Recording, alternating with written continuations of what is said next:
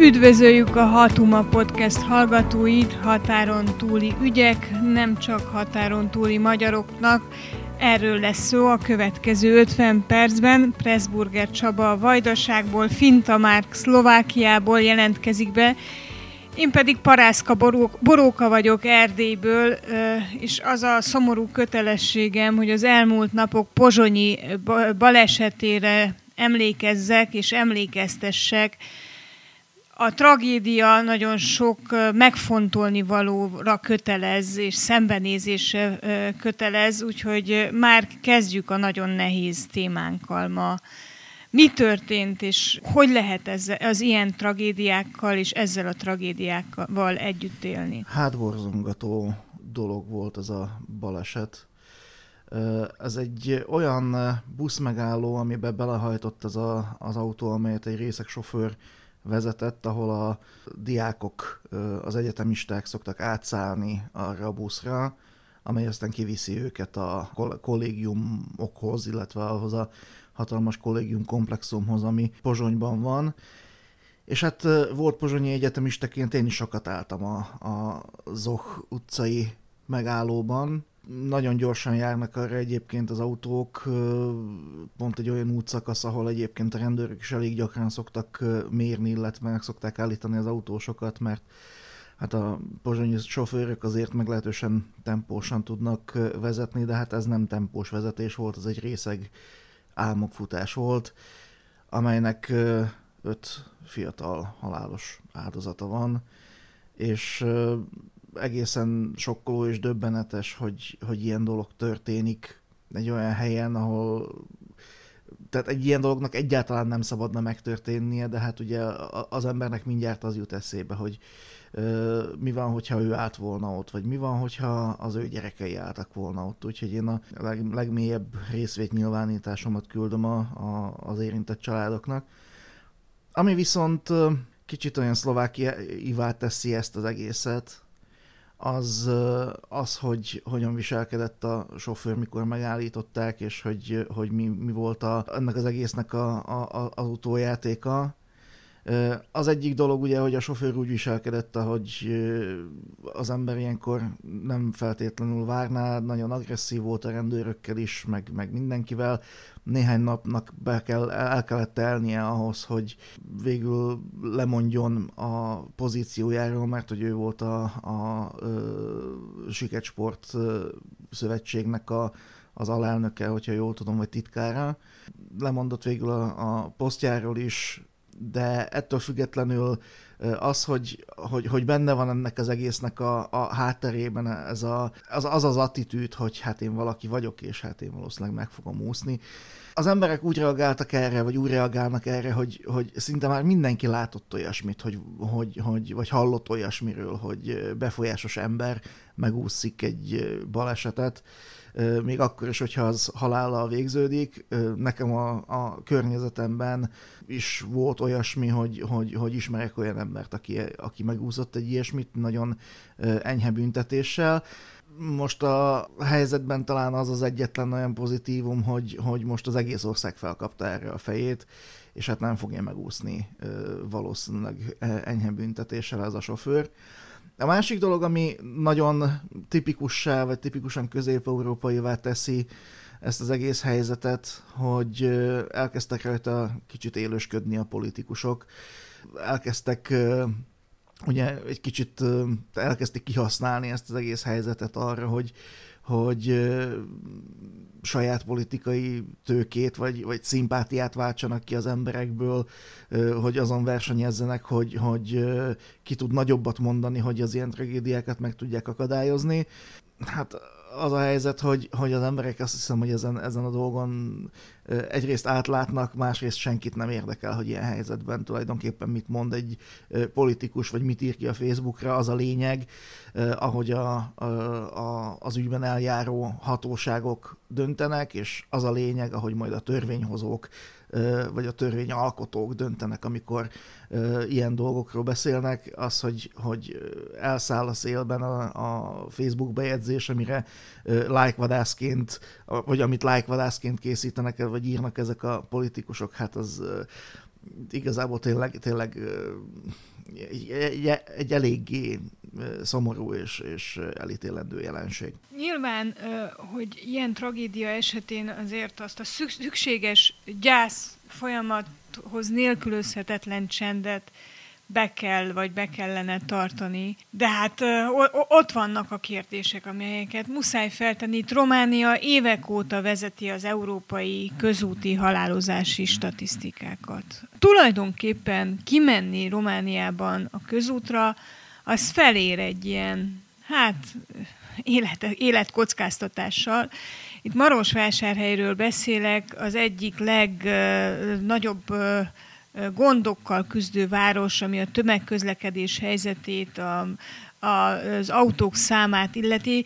Ugyanilyen nagy káosz van Kolozsváron és Bukarestben, ezeket a nagyvárosokat mind emlegethetném, csak itt a, a helyzetet súlyosbítja, hogy, hogy egy magyar polgármester van, akit akin többszörösen számon kérik az elmúlt évek mulasztásait, Ráadásul egy iparilag elsorvat, vagy elsorvasztott, gazdaságilag elsorvasztott város ról beszélünk, és aztán ezek a tényezők mind összeadódnak akkor, amikor a városi közlekedés rendezetlenségéről, szervezetlenségéről, a tömegközlekedés elégtelenségére kerül a sor. És ezek mind kockázati tényezők, mind politikai felelősséget érintenek valóban. Tehát valahol meg kellene találni az utat ahhoz, hogy feltegyük azt a banális kérdést, hogy hogyan védhetjük meg a saját életünket, és hogyan védhetjük meg a legvédtelenebbek életét, akik ott állnak a tömegközlekedési eszközökre várva az utcán, pőrén, gyalogosan. Hát erre az ember azt mondja, hogy igen, hát az ilyen balesetek megesnek, meg hogy a világban rengeteg helyen van ez így, meg hogy naponta kapunk ilyen híreket innen, onnan, amonnan, de nagyon egyszerű lenne az egésznek a megoldása, ne ígyon senki, aki volán mögé ül.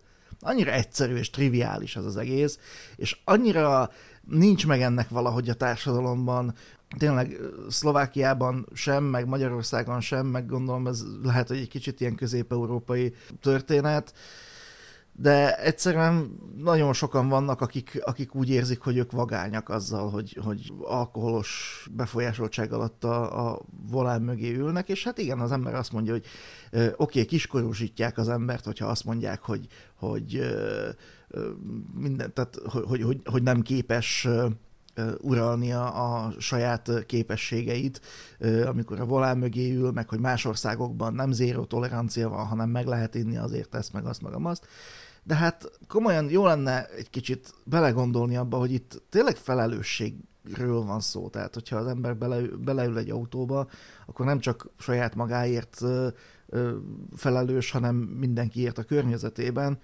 És ez, ez, tehát ezt, ezt tanítják az autóiskolában rögtön az elején, hogy ez a lényege az egésznek, hogy, hogy amikor autóba ülsz, akkor felelős vagy mindenkiért, aki a környezetedben van. Úgyhogy én, én nagyon nehezen tudom ezt megérteni, hogy, hogy, hogy miért van ez így. Tényleg nincs erre nagyon válaszom. Az alkohol az nálunk nem kizáró tényező, 0,2 ezrelék euh, még belefér, úgymond.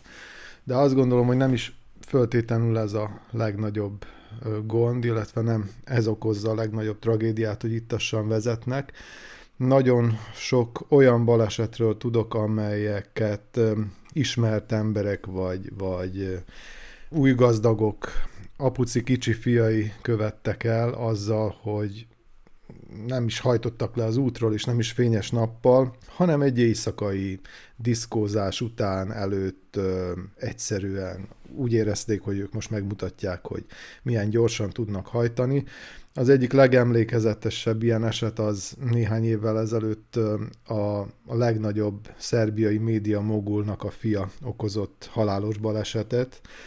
Ráadásul úgy, hogy Belgrád utcáin hát közel 100 km per órás sebességgel haladt, és épp egy, épp egy zebránál ütött el, amikor szabályosan haladt át a zebrán egy fiatal lány elütötte, és még csak meg sem állt, tovább ment, és az első dolga természetesen az volt, hogy fölhívta az apját, és együtt mentek el a rendőrállomásra.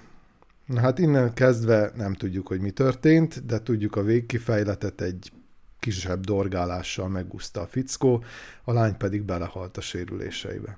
És hát azt gondolom, hogy ez tényleg csak egy eset. Nyilván ennek volt legnagyobb média visszhangja, de hasonló esetek történnek folyamatosan. Itt Újvidéken is volt ilyen tragédia, amikor hatalmas sebességgel haladva a főutcán ö, beleszaladt egy másik autóba ez a nagy sebességgel haladó kocsi, és, és akkor is azt hiszem ketten vagy hárman fiatalok meghaltak. Ez is éjszaka történt valamikor pénteken vagy szombaton. Egyébként itt Vajdaságban ugye síkság, azt gondolna az ember, hogy, hogy különösebb baleseteknek nem kellene történniük, hiszen hogyha mindenki betartja a szabályokat, akkor legfeljebb egy-két koccanásra kerülhet sor, de hát ilyesmi, hogy szakadékba zuhanás, vagy nem tudom én, leszaladunk az útról és balesetet okozunk, ez, ez tényleg kizárható volna, de nem így van. Ugyanakkor a legveszélyesebb szakasza az egész szerbiai úthálózatnak az az Ibári főút, hát ez egy, egy kétsávos, tehát szembe is van forgalom, viszont nagyon kanyargós, nagyon sok kamion közlekedik itt, és nagyon sok autó is itt folyamatosan, szinte napi szinten vannak olyan balesetek, amelyek halállal végződnek, és hát erre nincs igazán jó megoldás. Nyilván egy autópálya volna, de ez egy olyan szakasz, amely, amelyen nem kezdődött még autópálya építés sem. Nagyon érdekesen tevődnek egymásra itt a problémák azokon a területeken, ahol kisebbségi közösségek élnek Nálunk is mindenki arra hivatkozik, hogy azért olyan magas például Erdélyben a balesetek száma, mert az erdélyi infrastruktúrából hiányoznak, vagy nagyon hézagosak a, az autópályák, és akkor rögtön jön a vád, hogy igen, mert a román kormány előnyben részesíti a, a kisebbségi közösségek által nem lakott, vagy nem annyira lakott régiókat, és hátrányba kerül Erdély. Ez az egyik magyarázat ami egyre inkább cáfolható, vagy nehezen elhihető, de tény, ami tény, hogy tényleg nagyon magas ebben a régióban a, a balesetek száma, és legtöbbször azért, mert az emberek a rossz másodrangú utakon nagyon nagy teljesítményű autókkal száguldoznak. Egyre nagyobb és egyre zsúfoltabb a forgalom, mert egyre több ilyen autó kerül be az országba, és egyre több a baleset is. Az is egy érdekes jelenség, hogy miközben az ingatlan piac stagnál, egyre rosszabb minőségű lakó, házakban laknak az emberek, aközben egyre nagyobb teljesítményű autókat vásárolnak nyugatról, nagyon sokszor másodkézből nyilván, vagy harmad, vagy negyedkézből, tehát a technikai állapota sem teljesen megbízható ezeknek a gépjárműveknek. Egy ilyen másodosztályú vagy harmadosztályú tömbház lakás körül nyugati luxusautók sorakoznak, és azok próbálnak a e, ilyen mértékű autós közlekedésre nem berendezett városi térben, hát száguldozni, még lóerő van, akkor miért ne használjuk? Tehát ez a, ennyire, ennyire sokrétű ez a torta, és akkor ide jön a rendkívül magas arányú alkoholizmus, az, hogy az ember a volánhoz ülés előtt iszik, ugyan tilos, de benne van a mindennapokban. Természetes módon csinálja mindenki. Majdnem mindenki. Tehát azon nem lehet megrökönyödni, hogy be dob egy-két sört, és utána beül a kocsi mögé. Tehát, hogy nem tudom, hogy ezt a, ezt a pulóvert hol kell elkezdeni lebontani, de azt hiszem, hogy ezeket mind össze kéne vetni. A nyugaton dolgozó, lelkileg kicsinálódott vendégmunkások, akiknek az önmegvalósítása egy nyugati autó, és, és értitek, tehát, hogy ebből nem, nem tudom, hogy lehet kiszállni. De azt hiszem, hogy az egyik legfontosabb dolog az, amit mondtál már, hogy, hogy ott kezdjük, hogy az ember nem iszik, ha volánhoz ül, és egyébként is szembenéz az alkoholizmussal, ami körülvesz. Egyébként egy nappal a, az utcai gázolás után Észak-Szlovákiában Csatszán is történt egy olyan, hogy a részeg sofőr felhajtotta a, a járdára, és elsodort egy nőt és két gyerekét, Itt szerencsére tudomásom szerint nem történt haláleset, de az emberek erre is ugye felkapják a fejüket, és tényleg annyira hétköznapi és mindennapi dolog az, hogy a, az emberek alkoholfogyasztás után ülnek volán mögé, hogy számomra muszáj ezt mondanom, hogy meglepő, mert, mert nyilván az ember tisztában van azzal, hogy mondjuk az adott országban milyen az alkoholfogyasztás, vagy, vagy vannak statisztikák arról, hogy mekkora az alkoholisták száma, meg stb. De amikor szembesül azzal, hogy ennek már pedig következményei vannak, és a számok mögött azért ilyen történetek vannak, és nem egy és nem kettő, hanem rengeteg, akkor az egészen, egészen húsba vágó és megdöbbentő. Mondok nektek két statisztikát. Az egyiket már említettem, hogy a romániai balesetek, halálos balesetek aránya a legmagasabb a, az Európai Unióban. És mit gondoltok, hogy hol a legmagasabb a rendszeresen nagy mennyiségű alkoholt fogyasztók aránya? Romániában. Tehát ez a két statisztika szinte tökéletesen. Ez csak azért van így, mert Szerbia még nem tagja az Európai Uniónak. Nem, nem tudok erre mit reagálni. Na, súlyos közép-kelet-európa, súlyos gondokkal küzdünk. Azt hiszem, hogy az elmúlt hét legdrámaibb eseményei mégis Magyarországon zajlottak, ahol hát az összeomlás szélére sodródott a közoktatás és sztrájkok, tiltakozások kezdődtek. Nagyon furcsán reagáltak Erdélyben. Tegnap reggel el, elkezdtem látni, a, sokasodni a posztokat, meg mémeket, hogy hol van a Romániai Magyar Pedagógus Szövetség állásfoglalása. Erdélyiek posztolták. Aztán elkezdtem látni azt, hogy erdélyi tanárok feltettek szolidaritás jeleként ilyen-olyan tartalmakat a közösségi médiára, de érdemi reakciót Erdély szintjén, hivatalos szinten nem láttam. Holott a Romániai Magyar Pedagógus Szövetség és számos ö, oktatási intézmény mélyen ö, bele van ö, szövődve a magyarországi oktatási rendszerbe, támogatásokat kap, szakmai ö, kapcsolatok épültek ki, tehát kvázi együtt működünk, ö, egy, együtt működnek a magyar oktatási rendszerrel.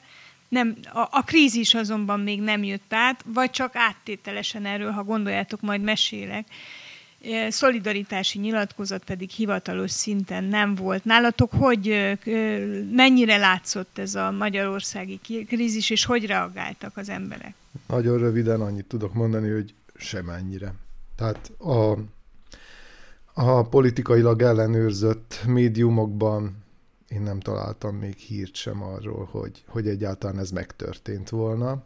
Hogy a pedagógus szervezetek, van itt két olyan pedagógus szervezetünk, amely hát jelentősebb munkát fejt ki az Észak-Bácskai Magyar Pedagógusok Szervezete, ez főleg ugye Északon Szabadka környékén fejti ki a tevékenységét, és van egy új vidékhez köthető a Vajdasági Magyar Pedagógusok Egyesülete. Mindkét szervezetnek a, a tevékenysége az nagy mértékben függ az anyaországi támogatásoktól, és az látszik, hogy, hogy ugyanúgy, ahogy a, a Magyar Nemzeti Tanácsnak a különböző oktatáshoz kötődő mm, tevékenységeit, itt is a magyar állam az, amelyre mondhatni száz százalékban támaszkodnak.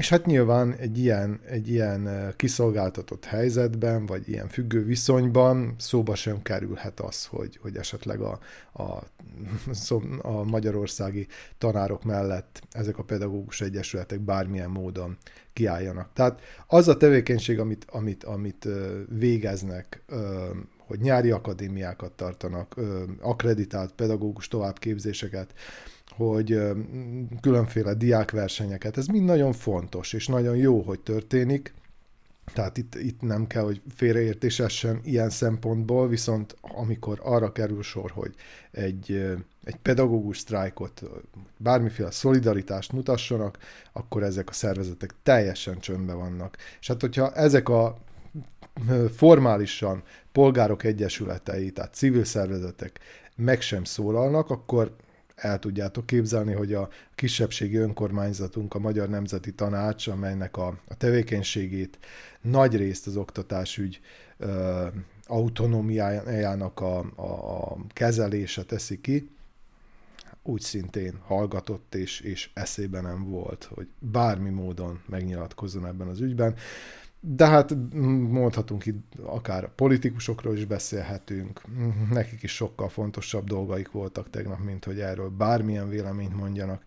Az, hogy most egyéni szinten voltak-e szolidaritás nyilvánítások, nyilván nem lehet mind a 200 ezer itteni magyart, vagy a több ezer pedagógusnak a, különböző szociális hálózatokon való megnyilvánulásait áttekinteni, de én legalábbis nem találkoztam ilyennel tegnap. Nekem az volt az információ értékű, hogy egyébként a politikai kérdésekben egyre szerényebben, vagy hogy mondjam, egyre visszafogottabban megnyilvánuló erdélyi magyar értelmiség, úgymond, elkezdett ilyen jeleket adni. Tehát érzek valami irritáltságot, vagy feszültséget. De hát ez nem egy releváns mintavétel, ez az, amit az én oldalamon látok. Már te mit látsz magad körül? Hát nálunk megdöbbentően nagy a csend, de igazából semmilyen újdonsággal nem szolgál ez a jelenség. Hogyha megnézzük azt, hogy hogyan reagált a szakmai közeg Szlovákiában, illetve a szlovákiai magyarok szakmai szervezetei arra, hogy leépítik a, a, az egyetemek autonómiáját Magyarországon, vagy hogy elzavarják a CEU-t, akkor ennek fényében az, hogy most tanártüntetések vannak, és hatalmas a csend, ez egyáltalán nem különösebben meglepő dolog. Nézegettem egyébként, ugye két dolgot néz meg ilyenkor az ember, amikor ilyen reakciógyűjtésbe kezd, amikor történik egy aktuális esemény. Az egyik az, hogy mit reagálnak a szakmai szervezetek, illetve a politikusok. Hát végigörgettem a közösségi médiát, nem találtam különösebb reakciót arra, hogy valaki is szóba hozta volna, hogy mi történik tulajdonképpen most Magyarországon, és mi történik, a, vagy miért tiltakoznak a tanárok, ne Isten esetleg szolidarizálna is ezzel az egész történettel. Az egyik szlovákiai magyar párt volt szóvivőjének, láttam egy egyszavas kommentjét egy ezzel foglalkozó híranyag alatt annyit írt, hogy tüncikéznek. Igazából erre nem nagyon lehet mit mondani, tehát tehát le, lehet tudni, hogy, hogy mit gondol valószínűleg akkor az a, a, a nerre rákötődött politikai és szakmai közeg erről az egész történetről. Vannak ezek a hithű emberek, akik aztán átveszik a, a retorikai elemeket, és hát ennek a retorikai szótárnak az egyik legfontosabb szava, amikor, amikor lenézünk valami tüntetést, akkor azt mondjuk, hogy tüncikéznek. Úgyhogy hát a szóvivő úr szerint, vagy ex-szóvivő úr szerint akkor tüncikézés van Magyarországon. A szakmai szervezetek csendben vannak, de hát ők soha nem nyilatkoztak meg tulajdonképpen egyetlen ilyen esetben sem, amit azért mondjuk elvárna az ember, hogyha egy politikai érdekvédelmi szervezetről, vagy szakmai érdekvédelmi szervezetről van szó, hogy reagáljon arra, ami körülötte történik, de hát a, ez a szakmai közeg Szlovákiában az nagyon gyakran viselkedik döglött bogárként, tehát lehet piszkálni bottal, akkor sem fog megmozdulni, és akkor is úgy tesz, mintha nem történne körülötte semmi, akkor nyitják ki a szájukat ezek az emberek, amikor valami helyi dolog nem tetszik nekik, mondjuk, tehát igazából, igazából nagyon-nagyon ritka az, amikor valamilyen komolyabb állásfoglalást tesznek különböző szakmai dolgokban, és hát ők megvannak a saját maguk kis berkeikben, saját maguk kis buborékjában, és ott intézik a dolgaikat. Az, hogy hogyan reagálnak az ilyen eseményekre, azt tulajdonképpen senki sem tudja. A szövetség tartott egy ö, ö, sajtótájékoztatót ö, éppen oktatási témában a minap, de ebben sem jelent meg az, hogy Magyarországon mi történik, a kisebbségi oktatás pozitív ö, diszkriminációját kérték az új oktatási minisztertől, akit most nevezett ki Zuzana Csaputová államfő. Ez egy szintén egy kötelező tiszteletkör, ez is meg szokott történni, de ezen túl szintén nem hozták szóba ezt a dolgot. És amit, amit az ember ilyenkor még megnéz, az az, az hogy hogyan reagál a NER közeli sajtó, Ilyenkor két eset van. Az egyik az, hogy azonnal át tudják venni a magyarországi narratívát, és és nyomják a, a, az ellen propagandát, hogy fogalmazzak így. Általában gunyorosan, vagy, vagy, vagy meglehetősen agresszívan, de hogyha most végigbörgetem a, a podcastünk felvétele idején a szlovákiai magyar, magyar kormány közeli médiumokat, amelyek támogatást kapnak ugye a magyar kormánytól, hát egy árva szó nincs, de még talán említés szintjén sem. Lehet, hogy én nézem rosszul, de biztos, hogy nincs semmiféle kiemelt helyen, vagy, vagy bármilyen helyen az, hogy Magyarországon tízezrek mennek az utcára azért, hogy az összeomlás szélén álló oktatásügyi rendszer megmentéséért tiltakozzanak, és hát az várható, ugye ilyenkor is az szokott történni, hogy vagy teljesen elhallgatják ezt a dolgot, és mint hogyha nem is történt volna semmi, ez előfordult már nagyon sokszor a, a Fidesz kormány különböző botrányai kapcsán, hogy nem számoltak be valamiről, egész egyszerűen ignorálták, és nem történt meg. Vagy az, az fog történni, hogy majd talán a, a magyar kormány spin doktorai kitalálják a, a, az ellenpropagandának a buzzwordjeit, a, a kulcs szövegeit, illetve a kulcs szavait, és azokat majd, majd be, bedobják az éterbe, és hát majd az, ezekből fognak valószínűleg élni. De hát ugye ezek a buzzwordok meglehetősen gyorsan szoktak hogy is mondjam, elterjedni, úgyhogy, úgyhogy elképzelhető, hogyha a reakció is lesz, akkor nagy valószínűséggel valamiféle ilyen tűncikézős szinten lesz majd az egész történet prezentálva. Ami nagyon érdekes, hogy még a legdurvább revolver média sem reagált erre a helyzetre, ők egyelőre még a szífang tüntetés mellett vannak leragadva, és lipsíznek ezerről de hát, hát majd meglátjuk, lehet, hogy majd még pár napba beletelik, amíg a tanárokat is lehet majd lipsízni, meg, meg baloldal által megvezetett, vagy nem tudom. Tehát ezeket a csodálatos retorikai fordulatokat rá lehet majd címkézni, tapasztani a, a tanár, tiltakozó tanárok homlokára. Szilágyi ilyen Sándor nyelvész hívta fel a figyelmet a minap a közösségi médiában egy romániai magyar sajtó által átvett és széles körben terjesztett hírrel, románokat vertek Pekingben. Egy sporthír volt, és hát sportolók kaptak ki egy sportesemény kapcsán. Mint kiderült, ezek a románok erdélyi magyarok voltak, de mivel a magyar hivatalos sajtóban úgy látszik csont nélkül mehet a románozás, akár erdélyi magyarokról is van szó, és mivel a magyar hivatalos sajtót másoló funkcióval veszi át a romániai magyar sajtó, ezért mi magunkat románoztuk le ezzel a copy-paste-es technikával, és ez így terjedt. Tehát, hogy, hogy mi hogy jön át, vagy nem jön át a kisebbségi sajtóba. Ezt csak erre szeretném tanulságul felhozni, és hát igen, a, a pedagógus tüntetések, most megnéztem én is a hivatalos NER által kontrollált, tehát a teljes, szinte a teljes erdélyi magyar médiát, sehol egyetlen egy említés sincs a pedagógus tüntetésekről, ami azért zavarba ejtő, mert évek óta azt halljuk, hogy a magyarországi állami támogatások nélkül nem működne a kisebbségi oktatás Erdélybe. Holott, ha jól megnézzük, akkor a, a romániai oktatási rendszer nagyságrendekkel jobb állapotban van most, mint a magyar.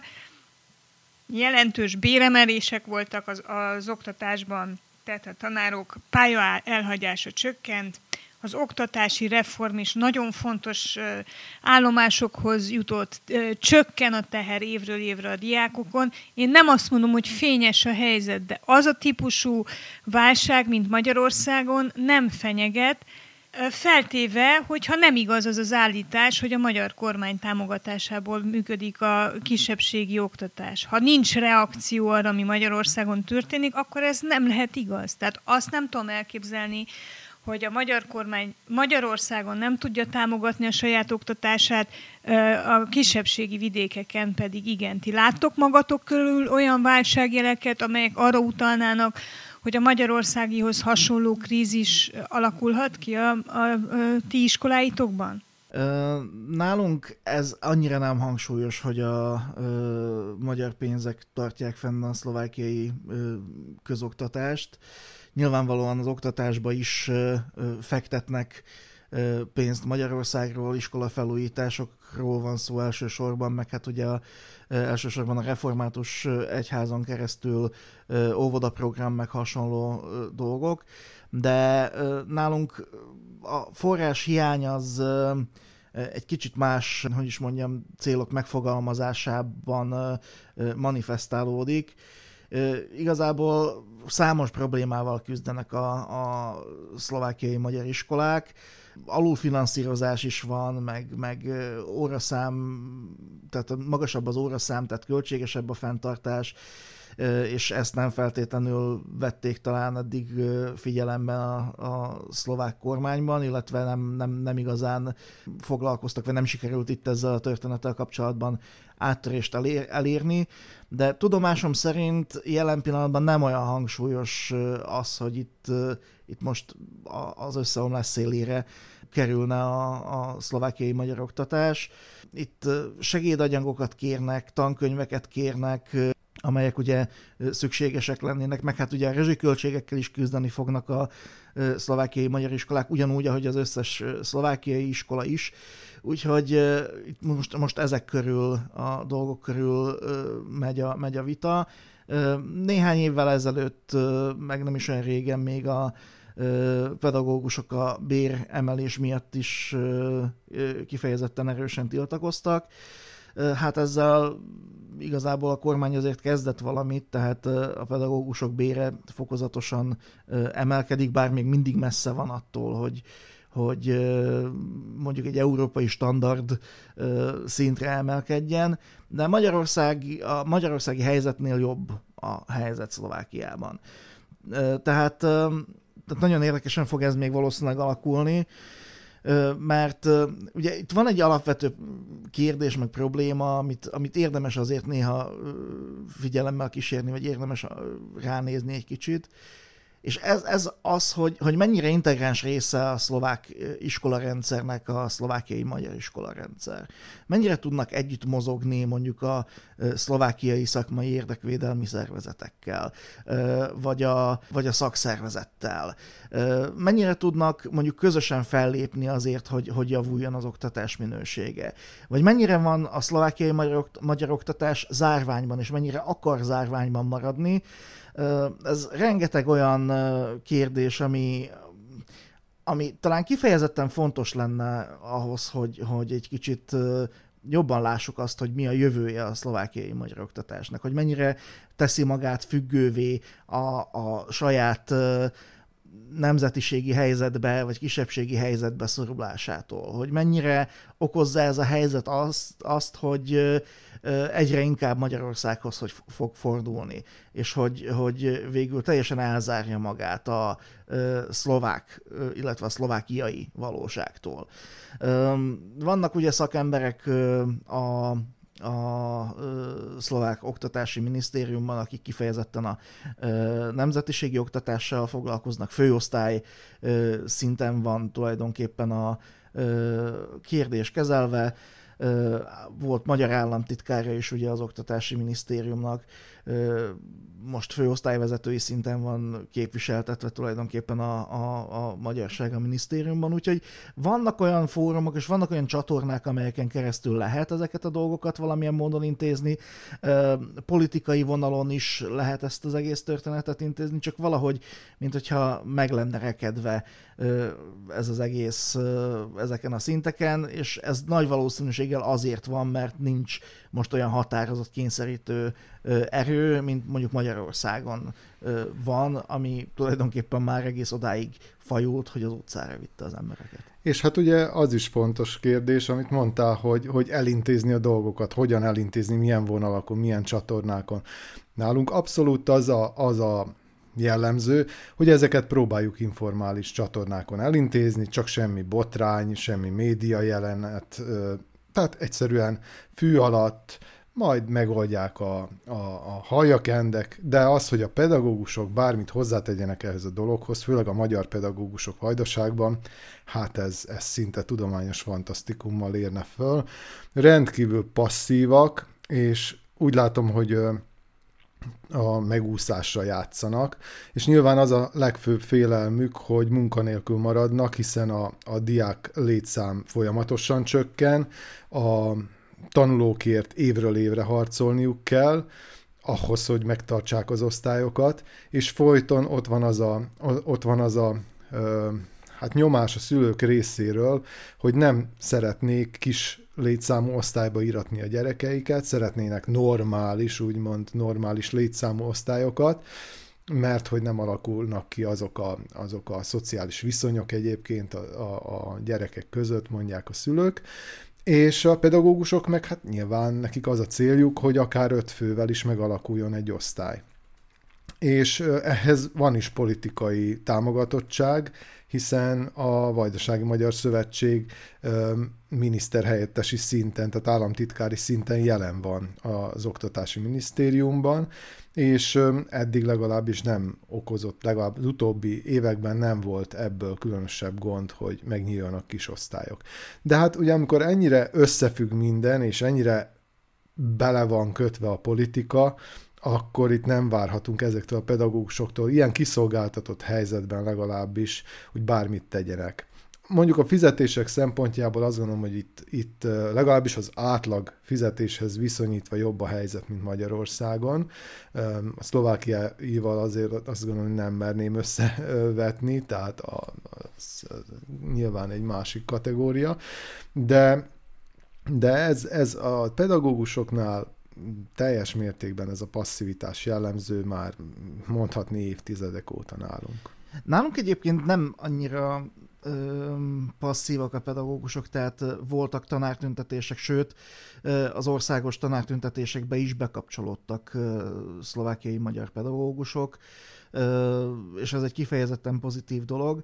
Viszont a másik dolog, hogy itt vannak kifejezetten specifikus problémák, ami miatt kifejezetten csak a szlovákiai magyar tanárok, illetve az érdekvédelmi szervezetek emelhetik fel a hangjukat.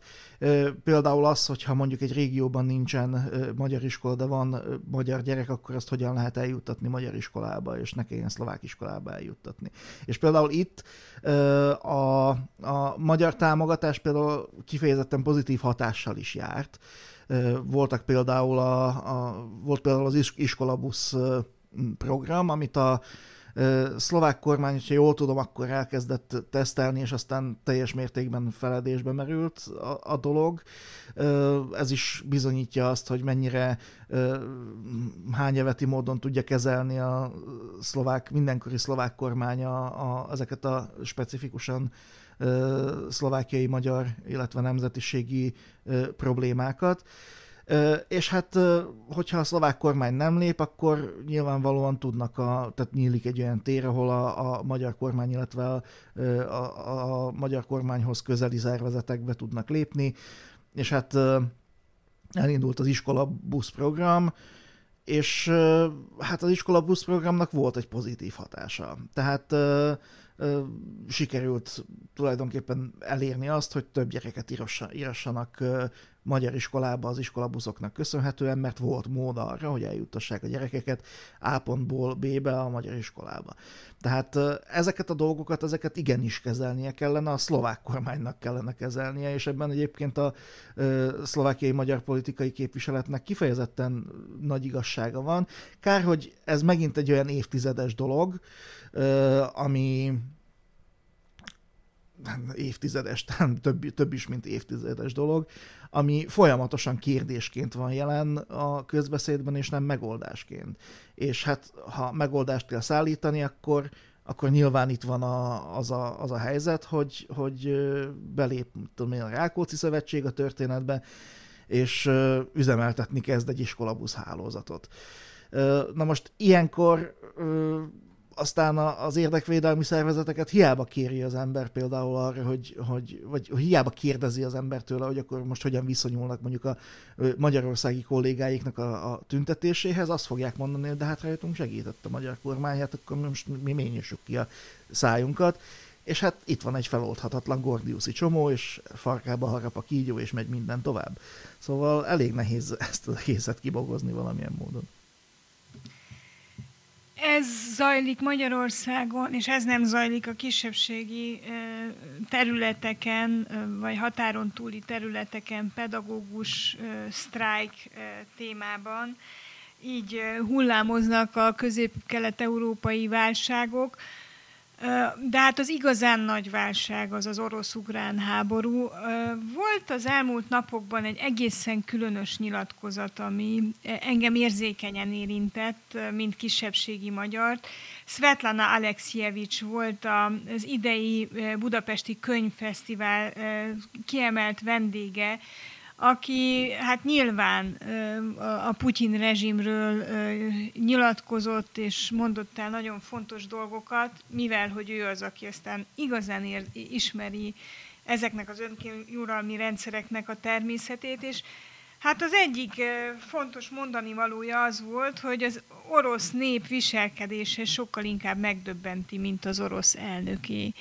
Így, mint a Ceausescu rendszerben élő, gyerekként élő embert, azért ugye ez engem nagyon elgondolkodtatott, hogy így visszamenőleg mit tudunk kezdeni ennek a diktatúrának az emlékével, és annak a lehetőségével, hogy az átlagember felelőssége sokkal nagyobb volt annál, mint amennyit akkor gondolt, vagy azóta gondolunk egészen egyszerűen áldozatnak látta, és szerintem ma is annak látja magát a román társadalom.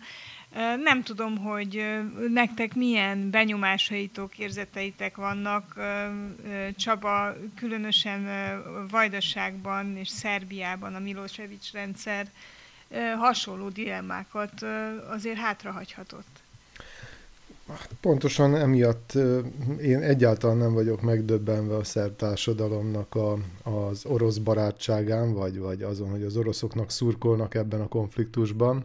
Hát szomorúvá tesz természetesen, de megdöbbenve nem vagyok, mert a 90-es években ugyanez volt a helyzet, akkor is ö, dacoltunk az egész világgal, úgy éreztük, és ez a többes számból azért én magamat így szeretném persze kiemelni, mert én nyilván nem így gondoltam, de a szerb társadalom többsége teljes mértékben támogatta azt, amit Szlobodán Milosevic csinál, azokat a háborúkat, amelyeket Boszniában, Horvátország területén vívott. Persze Szerbia hivatalosan soha nem állt senkivel hadban, és soha nem ismerte el azt, hogy hogy reguláris egységek harcoltak volna a fronton, de hát ugye nyilván mindenki tudja, hogy mi az igazság, és ugyanez volt a helyzet 99-ben is, amikor, amikor odáig fajultak a dolgok Koszovón, hogy Szerbiát a NATO fenyegette bombázásokkal. Egyszerűen azt mondták, hogy nem érdekel bennünket, mi akkor is tovább folytatjuk azt a tevékenységünket Koszovón, amit addig, ami tulajdonképpen a, az albánok elleni hát akkor már tényleg atrocitásokká fajuló represszió volt, és bekövetkezett ez is. Bekövetkezett a bombázás, és természetesen Szerbia húzta rövidebbet, ez nyilván máshogy nem is alakulhatott volna. Úgyhogy én a mai ö, társadalmi állapotokon egyáltalán nem vagyok meglepődve. Ami talán meglep az a magyar kisebbségnek a, a, a hozzáállása, illetve az, hogy tulajdonképpen teljes egészében egy követ fúj a szerb társadalommal ilyen szempontból. De hát nyilván ezen se kell különösebben meglepődni, hiszen a magyar médiából tájékozódik, onnan táplálkozik, azt a propagandát fogyasztja, akkor nyilván ez másként nem alakulhatna. Most 2000. október 5-én, tegnap éppen volt az évfordulója 22 amikor megbuktatták Szlobodán Milosevicet.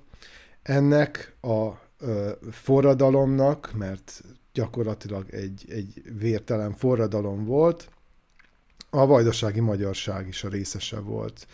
A legnagyobb politikai ereje, a Vajdasági Magyar Szövetség ebben az időben az Egyesült Ellenzék részeként részt vett Milosevic megbuktatásában és az azután felálló hatalomban is. De erről a mai VMS, mint hogyha teljes mértékben megfelelkezett volna, ezzel kapcsolatban sincs semmiféle megemlékezés, egyetlen magyar politikus részéről sem, hogy volt itt egy október 5 amikor megdöntöttük azt a diktatúrát, amely tíz évig hiperinflációba, emigrációba, nyomorba kényszerítette az embereket, és akkor még ugye a háborús hátországi viszonyokról ne is beszéljünk.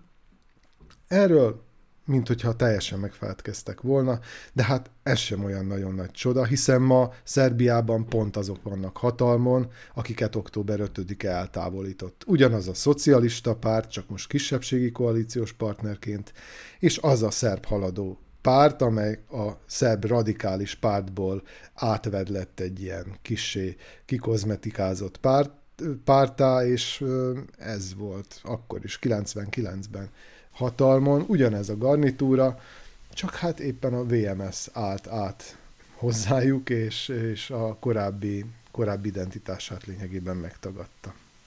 Arra következtetnék abból, amit Csaba mond, hogy legyen még oly véres és áldozatokkal terhes is egy forradalom, ki lehet lúgozni az emlékét, el lehet felettetni, hogy mi miért történt, és hát bele lehet az embereket hajszolni egy hamis történelmi tudatban.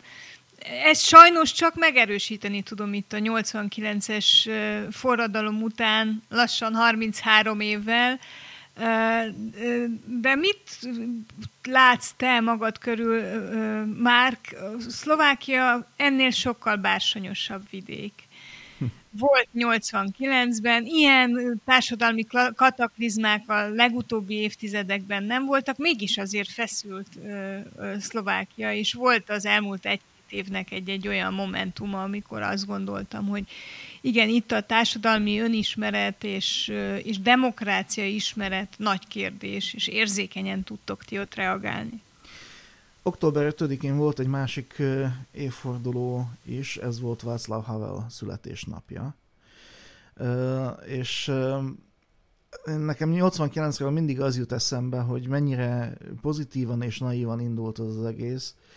Ugye a Slóbilizmeszi Lászkó, tehát szerelmet ígértünk egymásnak, című dal volt a forradalomnak kvázi a, a dala, és volt egy ö, meghatározhatatlan, de mégis nagyon-nagyon jellegzetes ö, atmoszférája annak az egész ö, világnak ott, ott és akkor, amire én még ugye gyerekként emlékszem, de ez valahogy meghatározta a, következő éveimet, meg, meg azt is, ahogy tulajdonképpen erre az egészre tekintek. Na most az egész problémának a kiinduló pontja Szlovákiában az, hogy rengetegen vannak, akik 89 veszteseinek érzik magukat, és pont ez a, a dolog az, ami nagyon sok mindent mozgat, nagyon sok ösztönszintű dolgot mozgat a társadalomban. És ez a, egy ilyen ösztönszintű dolog is, dolog tulajdonképpen az is, hogy egész egyszerűen vágyják az emberek a, azt, a, azt a fajta képzelt, de nem valós biztonságot, amit a, az előző rendszer volt nekik elvileg képes nyújtani, és ez, ez, ez mindig visszarántja az embereket a földre. Ugye 2018-ban Ján Kuciak meggyilkolása és Márton Kusnyirova meggyilkolása után úgy tűnt, hogy, hogy lehet, hogy a 89-es események nyomán ismét megtörténhet valami olyasmi, ami pozitív változást tud hozni a társadalomba. Amikor össze tud fogni a társadalom, és el tudja távolítani azokat a dolgokat, amelyek nyomasztják és rosszabbá teszik az országot. Ehhez képest az történt, hogy megtörtént a váltás, és ismét nem éltek ezzel a lehetőséggel a politikusok, és elszalasztották a lehetőséget arra, hogy ezt a valódi változást ezt tényleg el tudják hozni. Nyilván ebbe közrejátszott az is, hogy koronavírus járvány volt, meg közrejátszott az is, hogy, hogy közben kitört egy olyan háború, amihez, aminek nem szabadott volna tulajdonképpen kitörnie és hát a társadalmi árkok ilyen szempontból újra tovább mélyültek, és, és ezzel sem kezdett senki semmit, inkább csak rájátszanak erre az emberek. És ezek a, ezek a szintén társadalmi hogy is mondjam, legmélyebb ösztönszintű dolgok, és ez nem azt jelenti, hogy ezek valamiféle pozitív konnotációban jönnének létre ezek, a, ezek, a, ezek az ösztönök, ezek arra késztetik a társadalmat, hogy a lehető legrosszabbat tudják kihozni magukból. És ilyen szempontból talán egy kicsit nem is releváns az, hogy mivel kapcsolatban történik ez. Tehát ha nem lenne orosz-ukrán háború, akkor a, a társadalmi árok valószínűleg ugyanolyan mélyek lennének, és ugyanúgy találnának az emberek valamit, ami, ami arra sarkalná őket, hogy polarizálódjanak továbbra is. És hát er, ezt a jelenséget viszont a, a, a politikusok, akik teljesen elvesztették a valósággal való kapcsolatukat, és a politikai kultúra fogalma már teljesen ismeretlen számukra, erre, erre abszolút rájátszanak, és egész döbbenetes, hogy milyen ég és föld különbség van a között, hogy hogyan zajlik mondjuk, a, hogyan zajlanak mondjuk ezek a politikai diskurzusok tőlünk kicsit nyugatabbra, és hogyan változik meg ez az egész, ahogy egyre keletebbre érünk. Úgyhogy ezt a nagy gondolati ívet talán csupán azzal, azzal zárnám le, hogy, hogy ezek a ezek, tehát most van az a most van az a történelmi kor, vagy most van az a történelmi év, vagy, vagy néhány év, amikor kifejezetten előugranak ezek a nagyon rossz reflexek az emberekből, mert van okuk, vagy van, van, van ok, és van összeállnak a körülmények ahhoz, hogy a felszínre mossák ezeket a dolgokat, és nem tudom, hogy ez miben vagy mitől tudna megváltozni a következő években. Hát számomra az volt a egyszerre revelatív és egyszerre nagyon szorongató ö, tapasztalat vagy felismerés az Alexievics nyilatkozatával kapcsolatban, hogy, ö, hogy lehet-e egy teljes népet számon kérni, és, a, és mit és kit kérünk számon, hogyha ilyen, ilyen vádak fogalmazódnak, vagy kérdések fogalmazódnak meg, és azt hiszem már, hogy te mondták egy, egy alapvető kulszót itt most, hogy van okunk, hogy feszültek legyenek, hogy, hogy botladozzanak itt a történelmi események között. Na hát ezt a labdát dobnám fel, nem fogjuk tudni most leütni, sem most, sem máskor, de érdemes róla beszélgetni. A Hatuma podcastben ennyi fért bele, miért van annyi baleset Közép-Kelet-Európában, miért nem szolidarizálnak a kisebbségi pedagógusok a magyarországi társaikkal, és felelősek vagyunk-e azért az önkényuralomért, amiben élünk. Erről beszélgettünk Pressburger Csabával, aki Vajdaságból, Finta Márkal, aki Szlovákiából, Felvidékről jelentkezett be. Én Parászka Boróka vagyok, a Hatuma Podcast erdélyi beszélgető társa, résztvevője. Köszönöm figyelmüket! Hallgassák vissza, vagy hallgassák meg teljes egészében ezt a hanganyagot a podcast csatornákon és a Pátria Rádió internetes archívumában. Viszont hallásra!